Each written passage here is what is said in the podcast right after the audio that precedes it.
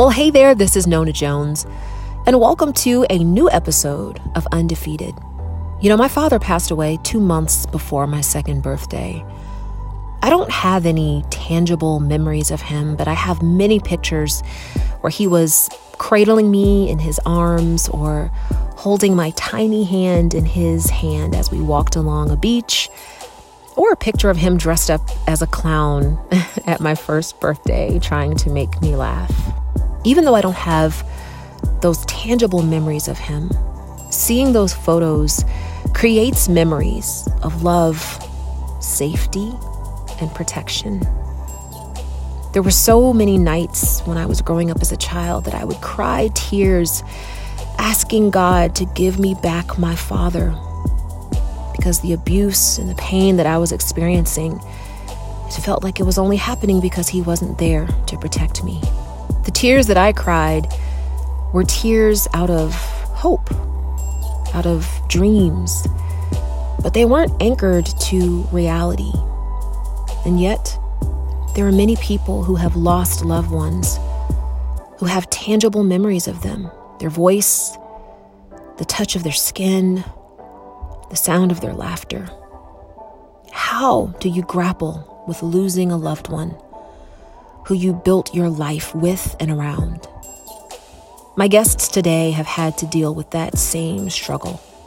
Priscilla Shirer, who is a world-renowned Bible teacher, author, and actress, lost her mother, a wonderful woman of God who I also counted as a mentor. And Bishop Marvin Sapp lost his beautiful wife, a woman with whom he brought into this world beautiful children, a woman with whom he celebrated multiple Grammy nominations, a woman with whom he was able to share hope with the world because of his songs. And yet, they both prayed for their loved ones to receive healing on earth. And that didn't happen. So how do you keep the faith when you're living in grief? Listen, before we jump into the conversation today, I want you to subscribe to this podcast if you haven't already, and share it with any friends or family who similarly need to know that you can emerge undefeated after wrestling with grief and loss. So now, let's talk. So, I mean, we dated for two years, um, got married, was married for eighteen years together. And uh, so when I look back over it, I think it, it was just that we was just like great friends. We had everything in common. I mean, like, really, she couldn't sing, but, you know, outside of that, it was, everything was perfect, you know? And um, so we just meshed because of our friendship. And I think that that's what really kind of helped me through the whole process of, of her transitioning, because um, she was really more or less concerned about me, and I was more or less concerned about her. And we always made the decision that we were going to out outdo each other in, in making each other feel feel the best that we can possibly feel. So, I mean, she was a great girl. Uh, it's been almost ten years for me now, and I miss her dearly. Um, but she said something to me before she transitioned from this life to life eternal. She told me, she said, "Marvin, I need you to give me a gift." And I said, "What do you want me to give you?" She said, "This is the last gift I will ever ask you for." And I said, "What is it?" She said, "I want you to live." And I mean, that just speaks to the type of woman that she was. I mean, educator, uh, dual bachelor's, dual master's, doctorate in biblical counseling. Um, she was that chick. And I think that's why I'm still single. she she made it really, really difficult uh, for everybody else that came along or that's coming along. So, but uh, it's it's been hard. It's been challenging. Um, but at the end of the day, I learned so much about who I am as an individual and my relationship with the God that I serve. I want you to take us back to the moment when um, you both got the diagnosis. You know, what what did you think? How did you feel? What was running through your mind? Well, when we initially got the diagnosis, strangely enough, it was it was during the time of my mother's seventieth birthday, and uh, there was a major party that we were throwing for her down south, and my wife got sick, and we thought that it was just a normal uh, kidney stone type situation. But then they came back and told us that it was uh, cancer. And initially, you know, I'm thinking, you know, it's it's in her colon. They said they're going to take out like eighteen inches and that was going to be it. Um, and then after that, they told us that it had gotten to our lymph nodes. And once that had happened, that's when we just, we remained in faith the whole time. And I'm, I'm going to be very honest. We, we spoke the word over her life. I just remained in faith and really just declared and decreed that healing was going to take place. And, and I think the reason why I did it is because with all the travels and stuff that I've had and gone on, and I've laid hands on the sick and see them recover. I was like, okay, God, of all the people in the world, as faithful as I've been, I know you're going to handle this for me, because uh, this is the only person I've ever trusted outside of you. So when, strangely enough, we were going back and forth to Houston, Indy Anderson, and what happened to Melinda only happened in one percent of cancer patients. Somehow, some way, the cancer got into the fluid that was in her spinal cord. And uh, at that point, they told us that there was really nothing else they can do. And after about twenty months, um, and she just began to wind down like a clock. I never got angry with God, strangely enough, but I kept telling God, you got to make this make sense. And my children were thirteen, sixteen, and eleven. Um, I didn't have a, a traditional job. Uh, I, I didn't know how to cook. I didn't know how to do hair. Um, you know, my daughters hadn't even had they, they cycles yet. Now that, that, that was a whole nother situation when the emotions and all this stuff started coming to the house, and I didn't know how to handle cramps and stuff. I grew up with boys. And so, you know, this was all brand new to me. But when they told us about it, we we literally remained in faith and began to speak God's word consistently over our life. But I realized why God had me studying and speaking the word and doing all these things. It wasn't really for her, it was for me. And that's what really has kept me thus far. Um, and that's why my faith, even in losing her, has not wavered, because I've learned how to really trust and depend upon him in every situation. This is so interesting. I think as a pastor, you you hit on something that is hard. Um, when you have walked other people through their yeah. own loss, their own grief, like you've been there, you've laid the hands, you've sat by, by this hospital beds, like you've done all that. And you're like, okay, Lord, I'm trusting you now. And then you don't get the news that you had hoped for.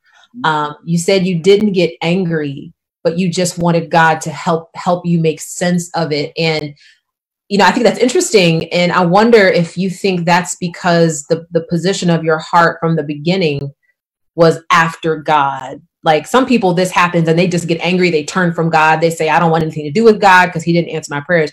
You didn't do that. Like how, how did you not? I don't understand, because I've been living by faith for so long, but, but I can't understand how people can go through situations like this and honestly walk away from God. I, I just, I don't, that to me doesn't make sense. It made more sense for me to cling to him than it was to disconnect and distance myself. And the reason being is because, you know, I've been doing this for thirty years. Not that I'm that old. I started very, very young. At two, yes. Perfectly clear. Out of the womb. Because I started so young, traveling in commission, traveling as a preacher, traveling as a recording artist. My whole life has been about my connection and faith to God. So because my life has been about faith, I just knew, you know, without a shadow of a doubt, oh man, listen, I'm I'm Marvin Sapp. I'm your servant. I'm faithful. I'm committed. I know you're going to come through for me. And even though he did not come through the way I wanted him to, he still came through. And it took me a season to even grasp that, that, you know, he was going to take care of me and my children through all of this. Um, and I just kept asking him. I, I, my prayer consistently for at least three or four years. Okay, God, you just got to make this make sense. You just got to make this make sense. And now almost ten years later, two college graduates, uh, you know, one on the way, it, it's making sense now that, that because he allowed this situation to happen. Songwriter said it best. He said, that God will take you through things, and at the end of the day, you'll become stronger, wiser, and better. And I realize that that's a true fact. That's good. That's good. Um, Priscilla, I want to bring you into this conversation. I mean, your family is considered a bedrock of the church. And I don't just mean Oak Cliff. I mean, the global body of Christ. Your father, Doctor Tony Evans, has, has broken ground in every possible way. And at every step of his journey, your mom, Doctor Lois Evans, was by his side. And she recently passed away. Um, but before we even talk about her death, I just want you to bring us into her life. You know, tell us, who was Lois Evans? Well, she was um, a woman who first and foremost genuinely loved the Lord and loved my daddy and loved uh, her kids and the ministry that God entrusted to them. So she grew up in Guyana, South America, and they met because my daddy, who grew up in the hood in Baltimore, um, met up with a evangelistic um preacher named Sam Hart. He was from Philly. And this preacher asked my dad to come along with him for a revival they were doing in Guyana. And so my dad at, you know, eighteen years old goes over to Guyana to basically just serve Sam Hart. And while they were there, one of the elders at the church where the revival was um, opened up his home so that the, the people that came over to serve from the States could come to their house for a home-cooked meal. And that man that opened up his home was my grandfather. So my mom was just one of the girls in the house that were helping to just take care of the people who had traveled over from the States.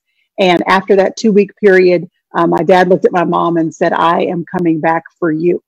And for two years, they corresponded via letters. We still have all those letters. My mom kept every single one of them in a safety deposit box.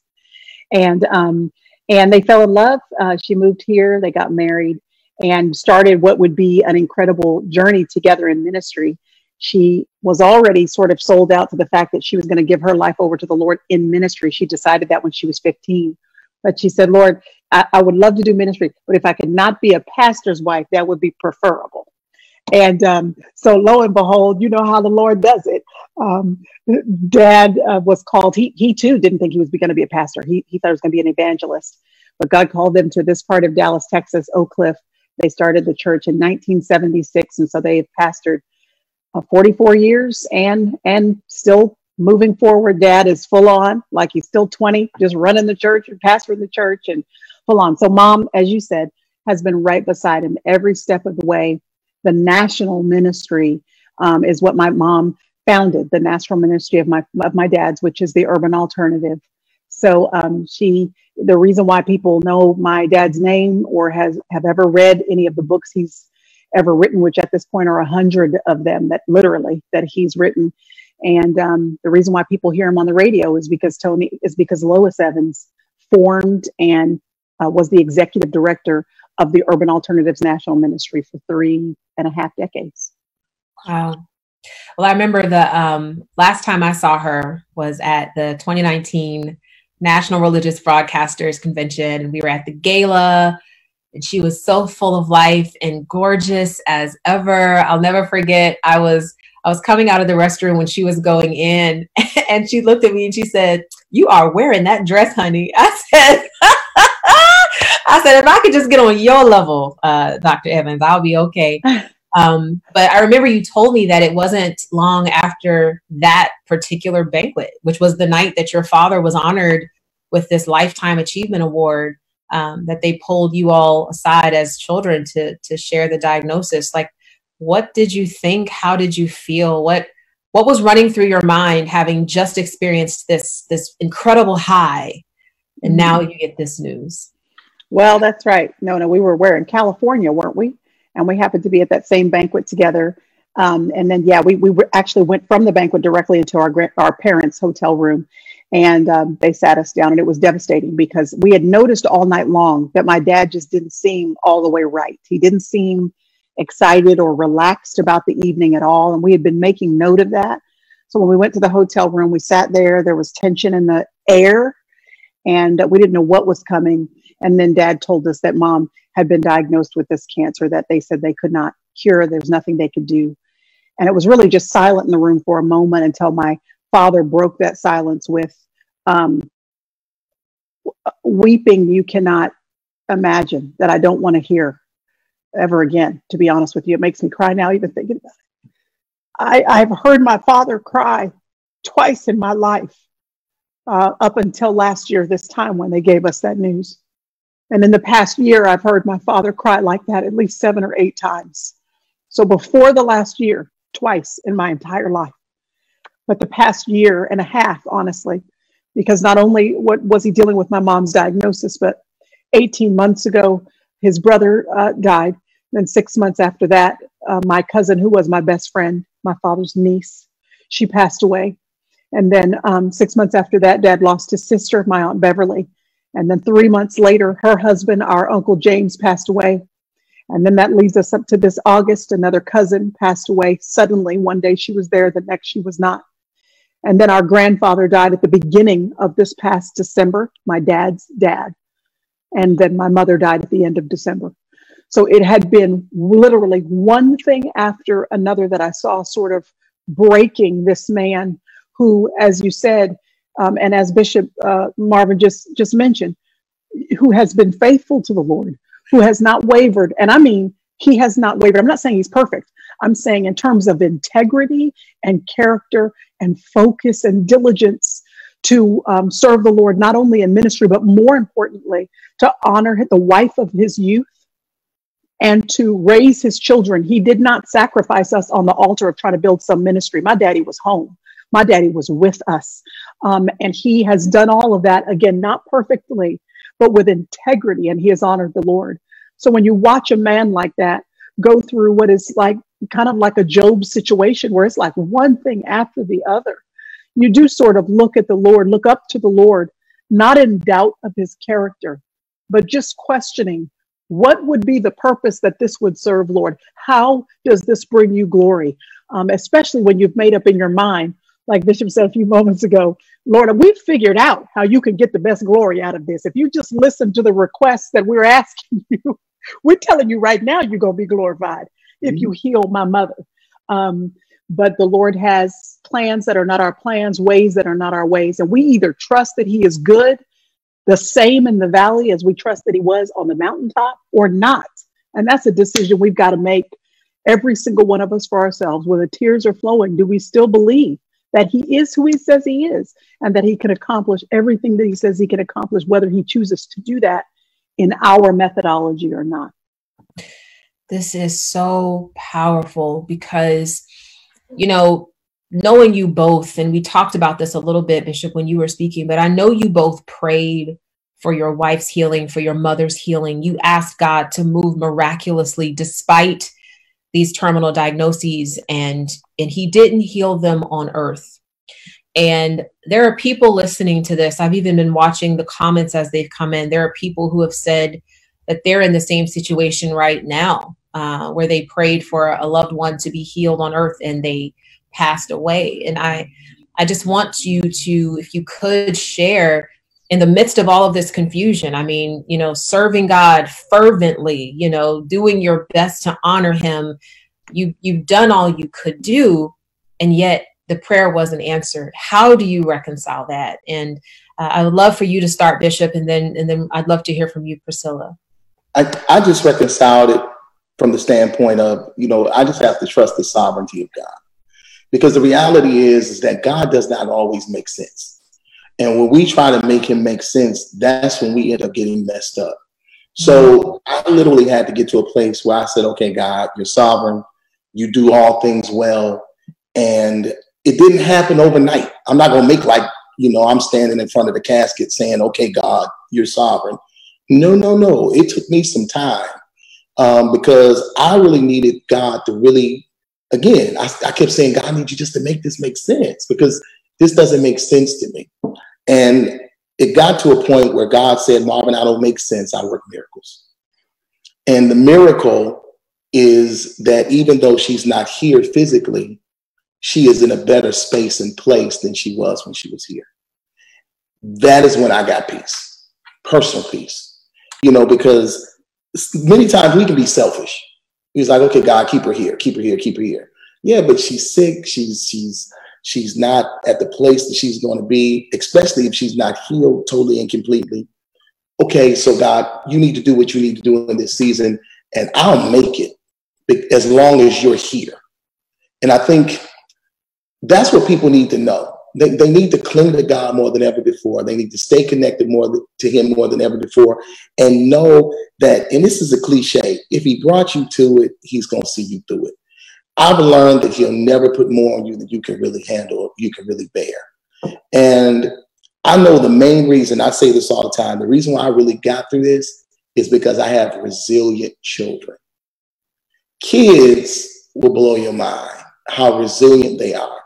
And the day after my wife went on to be with the Lord, never forget it. Um, I'm in the bed, I hadn't slept all night, crying, everything. So I hear my kids, my kids are up at like six in the morning. And I'm like, what the heck is going on? Kids are up getting ready to go to school.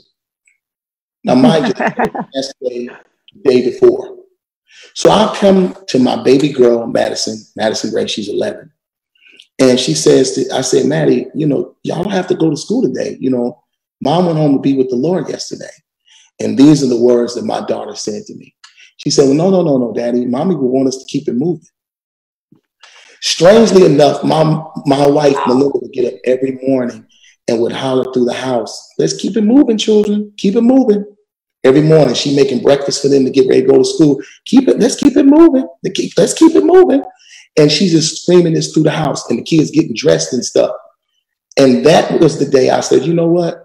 If they can get up out this bed and get ready to go to school and never miss a day other than the day that their mother's homegoing was, I can get in the shower and keep it moving too. And that, from that day to this day, that's how we've been doing. However, my wife was a clinical psychologist as well. So I always tell people, counseling is everything. Get a clinician, please. Don't just sit in around, oh, my God's going to heal you of this. No, you need somebody. I'm a strong believer in prayer. I, I believe in prayer. I believe that God does deal with us in certain ways, in certain areas. But I also believe that God gives us human beings that can help us navigate through some of these things. They may not be able to heal us, but they can help us navigate through. So in these seasons and in these moments, don't just try to sit there and talk about I'm strong enough to handle it. I'm a strong man, but I made sure I was sitting in front of somebody every week to help me through this process. That was trained, but no pastor. I sat in front of a trained clinician. That's good. That's so good. Priscilla, how are you? How are you kind of reconciling this situation, and how would you encourage others? Well, I really do have to echo um, what Pastor has just said, because the reality is that trying to make sense of God is really what gets us. We're trying to make his ways our ways. That's what frustrates us. That's what overwhelms us. And that's what, if we're not careful, can begin to cause us to question who he is. But it's one thing to ask questions of God. It's another thing to question God. So Job asked questions. Habakkuk asked questions. He allows gratefully in his mercy. He allows us to voice our concerns and our questions. And you can do that healthfully, spiritually in health. You can ask questions of God without questioning his character. So you got to decide if all the stuff that you, that has framed your theology before the storm hits, if it holds up after the storm hits. It, it's either firm or it's not. And um, I, I'm so grateful that I had a little bit of a thing going on with Jesus before all this. Because listen, you can't lay a firm foundation once the rain starts. I mean, you could try, but it's muddy. It's a muddy process. Contractors okay. always pull back from a building project um, when the rain starts, because it, you can't lay a firm foundation once the sky is already opened up. So before the storm hits, you and I must have a regular, fervent, consistent prayer life, one that is steeped in uh, the Word of God, where we where He is um, fortifying our spiritual backbone, because the rain is coming. Amen. And when it comes, we got to have a firm foundation. So I would say that really is honestly what has carried me through as well, is that I, I already had a thing going on with Jesus, and I'm so glad about that. And and can I just say, especially right now, while all of us are quarantined and, and alone, and people that have had congregations or have had public ministries or whatever. Now you sitting at home, we're all sitting at home by ourselves in front of a computer with our tops done, but pajamas on the bottom. Hey, if um, that. Don't you be, don't you be stitching on me right now. Top half looking good, boy. I can't wait to get out this shirt. But the reality is, the thing that is carrying me and my family, all, all of whom have public ministries, the thing that's carrying us is not the stuff we did in front of people. Listen to what I'm saying to you, that you could be standing in front of an audience every weekend, teaching and preaching and doing ministry and serving and all of this stuff that is beneficial and amazing.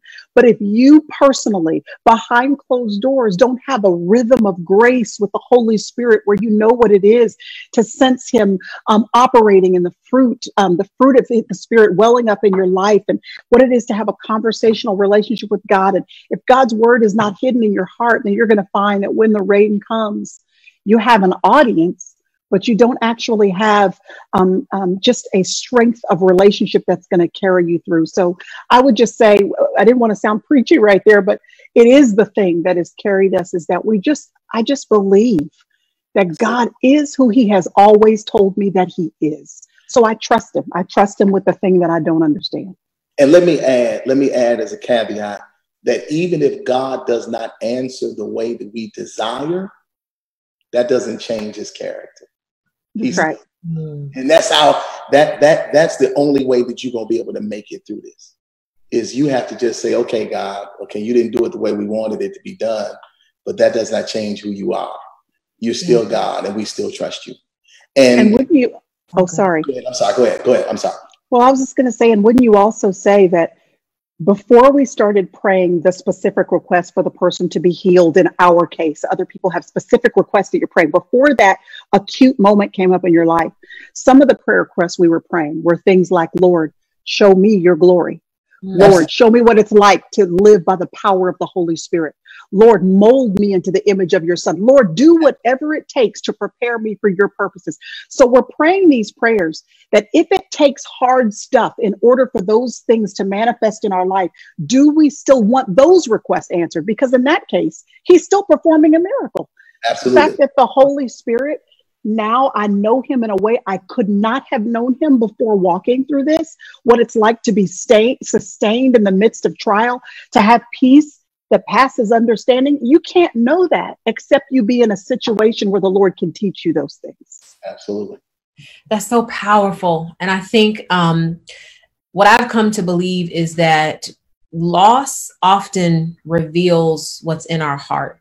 And I think what you said, Priscilla, is so important, is that you know, you can't build a firm foundation in the middle of the rain. And so if that foundation isn't firm, if your heart posture isn't toward God, you know, these things are going to happen. It's going to reveal to you where you actually are. So we have to stay in the word, and we have to stay prayerful. And I love how you said, it's not about having an audience. We need to be in community with people, which really leads me to my last question. I mean, you both are such a light of hope for other people. I just wonder if when you were going through these dark places, if there are people that you would like to just thank for walking alongside you, uh, because we all need somebody to be with us. So I, I would start with you, Bishop, if, if there's anyone that you would like to say thank you to, and then we'll end with Priscilla.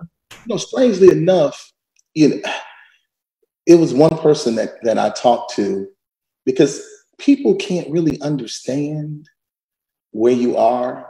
Um, you know, at that point, I was still at, I was at the height of my career. My music was through the roof. I'm pastoring a great church. I'm traveling all over the world. There was only one person that really I could talk to that could relate, and that was Joseph Warren Walker the third, because his wife had passed away, and he was at the height of his ministry when all that stuff was going on. So he kind of he kind of walked me through the process. Um, and was a resource for me. Uh, but but outside of that, it was my kids. It's strangely enough, just us talking and having conversations about the good times, the bad times, the same stuff that made us laugh is the stuff that made us cry. Same stuff that made us cry, stuff that made us laugh. Um, so Marvin, Michaela, and Madison, I mean, they were everything, and uh, still are. You know, that's that's one of the problems. That's the reason why they're here now, because they'll tell you it's us four and no more. That's, you know, they'll say it. I'm, they I'm wish you would try to get married again. They wish yeah, right. you would. I'm trying to bring a fifth in. I don't care what they say, but but oh, uh, they they really they really kind of got me through. Really, they they were the ones that kept me on the straight and narrow. And just looking at them was what I needed to keep it moving. They, they were they, and even now, they're still what I need to keep it moving. So they've been a great source and resource for their dad. That's awesome, Priscilla. Um, you're asking me these questions, girl, that are making me a little bit emotional. I don't know if it's because I've had I've had interviews all day too, so I don't know if it's tired or if it's just you, a good interviewer. I don't know what's going on here. But um, I feel emotional to say um, that I, I really do. There, there are many close friends of mine that just came in and were all up in my life and supporting me. But my husband, um, Jerry, released me completely and fully to do what I needed to do last fall and into the winter to care for my mother. And I mean, I, I, w- I rolled up out of here and I was with my mom. Me and my sister basically moved in with my parents to t- just to take care of my dad, who is healthy and fine and doesn't need necessarily to be cared for, but just that emotional support, just being there to make sure mom was taken care of so he could just be her husband and not have to be her caretaker as well. And I mean, I moved in with my sister and we were there pretty much day through the night, um, spending the night. And my husband released me to do it. And I've said to him, and, and then since then, he's given me the margin and the space that I need to be able to, to still take care of our father and wanting to be around him and with him. Um, I, I've told him that I will never, ever be able to thank him enough for not just letting me do it, but blessing me to do it so that I didn't have to feel this weight and this pull to be in two places at once. He blessed me to do it. I will never be able to thank him enough for that, uh, for that time uh, with my mother. I'm so grateful for that. And then one other thing I want to say, um, and, and, and I'm not just saying this, Bishop, because you're on the call, but I want to tell you this. Um, you know, we had this funeral for my mom. And at the end of the funeral, we were able to hang out for just a little bit, my family, and just say hi to people. And all of a sudden, the four of us look up and our dad, and there's Marvin Sapp standing there, came to the funeral. Now, the reason why that's a big deal is because it's not like, Pastor Marvin, that you and my father are like great friends. It's not like you and mom were real good friends. Y'all didn't know each other real well. Y'all didn't take vacations together. You know, you had been to our church to sing a couple times. Um, But outside of that, as far as I know, y'all didn't have a close, intimate friendship with each other. And yet you showed up. And I cannot tell you how much the ministry of presence impacted us at my mother's funeral. There were many people who, like you, were not necessarily buddy buddies with my mom and dad. But the fact that you were there said, I see you. I see that you as a man who are basically in my same position where we are pastoring people, we're shepherding people, and I've walked through this road before. You need to know that when you walked up and we saw you, all that I just described went through my dad's mind and heart. It wasn't that this guy has, uh, you know, has been my best friend for forty years. It's that this man knows where I've been. He right. knows what I've done. He knows the weight that I carry. And he has come in, he has come here not only just to give condolences, he has come here to say, I see you. And you need to know that you communicated that when you showed up. And um, we got to see you at the end of that. There were many others like that who just showed up. And the ministry of presence is a real thing that blesses people when they're going through hardship. Yeah. Well, thank, thank you. you. Uh, oh. Thank you, thank you. Your dad's a great man, so I, I, I had to be there just simply because I get it. Yeah, you do. Wow. Well, I'm I'm just so grateful for both of you, transparency, um, your willingness to speak about just such difficult situations, and yet you have maintained your faith in God. Um, I want to close with just a, an opportunity to pray. I I've been watching the comments, and there are people who are hurting. There are people who even said they're in tears um, listening to you. There are people who have said that they're just so blessed to hear your story. So I just want to pray, uh, Lord, there are people watching this right now whose hearts are heavy for various reasons. Um, and yet they have heard stories of hope. They have heard uh, encouragement today through Bishop Marvin Sapp and Priscilla Shirer. And I pray, God, um, a blessing on all of them, Lord. I just pray that you will continue to uplift their hearts and help connect them to others who can walk alongside them through this difficult time. I also pray, God, just for the Sapp family, God, for the, the Shire family, the Evans family, the Hurst. I pray for everyone, God, connected to the loss uh, of my friends here. I pray that you will continue to favor them, God, continue to honor them, Lord, continue to enlarge their territory so that they can be a light of hope in a dark world. God, we lift your name up, and I pray that you are glorified in all that we say and do. In Jesus' name I pray. Amen. Thank you so much for joining me.